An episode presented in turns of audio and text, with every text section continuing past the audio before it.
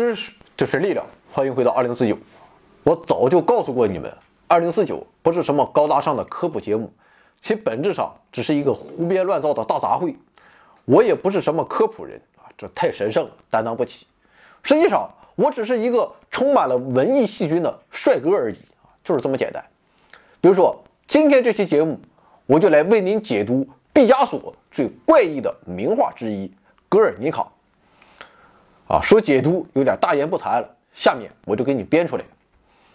一九三七年，毕加索接个大活，当年的世博会于法国巴黎举办，西班牙自然也是想搞点拿得出手的东西来镇馆。于是他们灵光一现，想到了毕加索。他们邀请毕加索为祖国的展馆临时创作一幅壁画出来。不过刚一接到活的时候，毕加索还并没有确定作品的创作主题。当时，西班牙正处于内战时期，而就在1937年4月，德军秃鹰军团的轰炸机受西班牙独裁者弗朗西斯科·弗朗哥之命，于光天化日之下悍然空袭了西班牙共和党控制之下的巴斯克地区重镇格尔尼卡。身为共和党支持者的毕加索，在获悉了这次对毫无防备的平民的屠杀之后，义愤填膺，于是西班牙馆的壁画主题便随之产生了。恰逢其时的世博会，正好让毕加索有机会将格尔尼卡人民所遭受的暴行公诸于世，一代名作《格尔尼卡》便这样诞生了。这是一幅巨型油画，长七点七六米，高三点四九米。可以说，《格尔尼卡》是二十世纪艺术最引人注目的绘画作品之一。它描绘了暴力、痛苦和混乱的梦魇景象。毕加索采用了写实的象征性手法和单纯的黑白灰三种色调。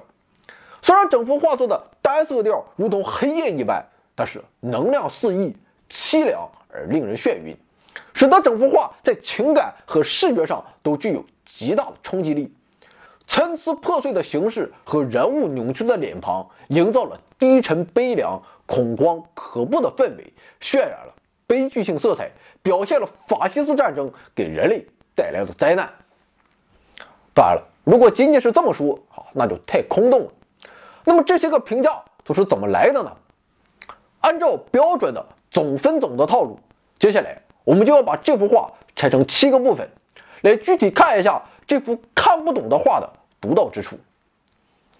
第一部分是天花板上的灯泡，至于这个灯泡是多少瓦的，它这不重要，重要的。是这只天花板上唯一的灯泡，点亮了黑夜充斥着的恐怖房间。这只灯泡的特点是它的光晕呈现锯齿状，表现光线迸射之强烈。可见这只灯泡不仅仅是灯泡，它也象征了投落在格尔尼卡的燃烧弹或炸弹。另外，这只灯泡看上去还像是一只眼睛。那么这是谁在暗中观察呢？当然是全知全能的上帝。毕加索通过这只灯泡就告诉法西斯啊，你们等着，瞅你咋地？人在做，天在看，你们所引起的暴行，上帝套了人家啊，都看在眼里的。同样的，痛苦的人们也不要慌张，也不要绝望，上帝会主持公道的。第二部分是画作最左侧的母亲与孩子，女人的脸极度扭曲。传达了深切的、常人无法体会到的绝望和痛苦。那么，为什么这么痛苦呢？因为他怀中抱着的孩子已经没有了生气。我们知道，在我国的古诗词中，诗人常借用各种典故，比如说“庄生晓梦迷蝴蝶，望帝春心托杜鹃”。李商隐就把庄子的艺术创作当做了典故来使用。而在西方绘画上，这也是常用的技巧。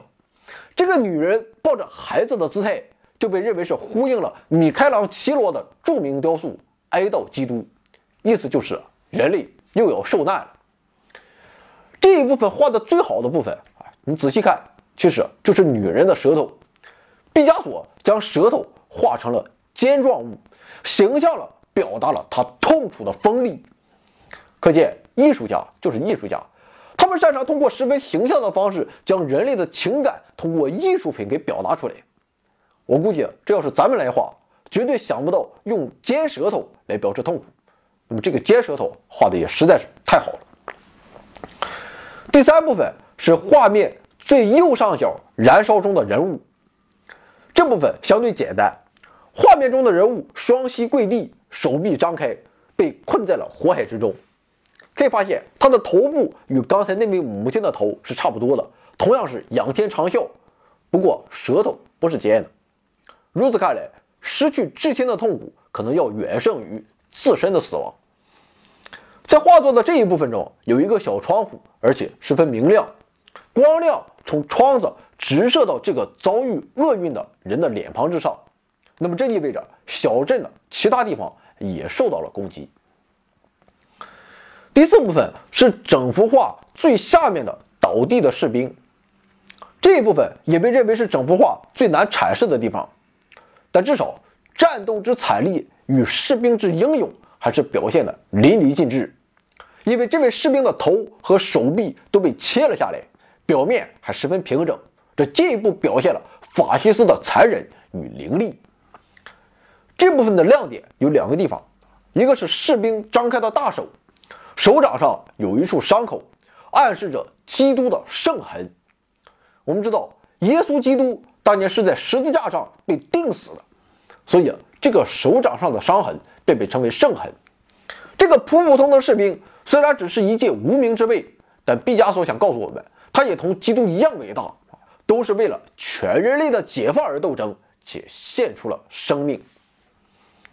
这一部分的第二个亮点。则是另一只手上的断剑与小花，断剑象征战斗失败了，但小花的存在却象征着希望。这个小花模模糊糊，仿佛透明一般。虽然希望无比微弱，但是星星之火可以燎原。第五部分是中间那匹马，这部分就不用我们妄加猜测了。毕加索自己曾解释到，这匹嘶鸣的马代表着无辜的人民。那么这匹马怎么样呢？显然是万分痛苦的，马头与马脖子都已经扭曲，而且脸上还有一道大大的伤口，就仿佛画布被撕开了一样。同时，这匹马的舌头也和那位母亲一样是尖状的，想必是疼毁了。第六部分是左上角的牛，公牛是西班牙重要的文化象征，通常代表着力量。在毕加索的作品中，公牛也时常出现。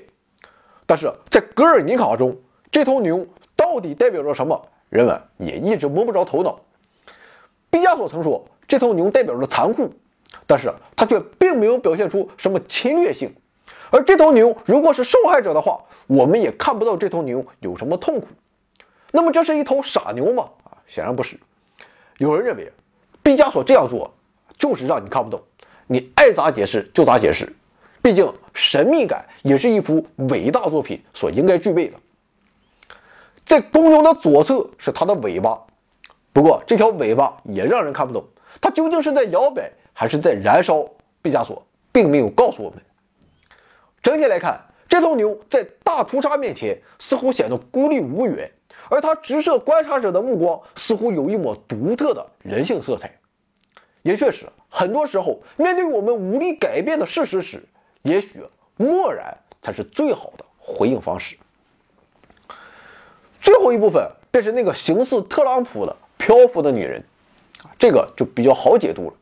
这位大姐从敞开的门飞进来，手里拿着一根蜡烛啊，或是一盏灯，象征着光明的到来。而且烛焰与灯泡是紧挨着的啊，这就更给了身处痛苦与绝望的人们以希望。虽然格尔尼卡。整体上是写实主义的，但是这个女人则是毕加索超现实主义的表达。也许在冥冥中，自然有着公正的审判。法西斯，不要以为自己有多么的了不起，有多么的不知道高到哪里去了。现在我们是干不过你们，但是正义终将战胜邪恶，胜利女神必将降临人间，光明也必将普照大地。最后。毕加索还利用他的绘画技巧，给《格尔尼卡》中插入了两个隐藏的象征。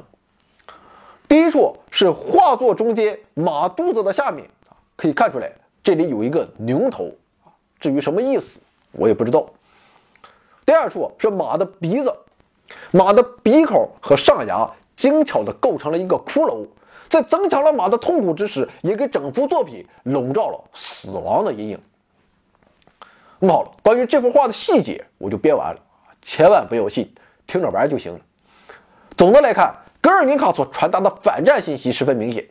通过这幅画，毕加索深切地谴责了那些无辜人民所遭受的残酷屠杀，同时，它也可以被看作是对一切战争之悲剧和苦难的痛苦回应。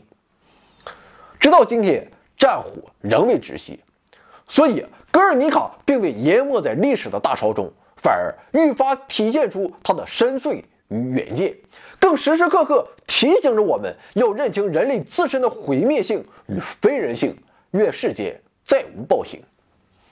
所以，诚然，毕加索的想象与艺术技巧成就了格尔尼卡的伟大与经典，但更重要的则是通过格尔尼卡。毕加索对人性的黑暗与暴力的残酷提出了发人深省的持久控诉，而这也许才是格尔尼卡的魅力所在。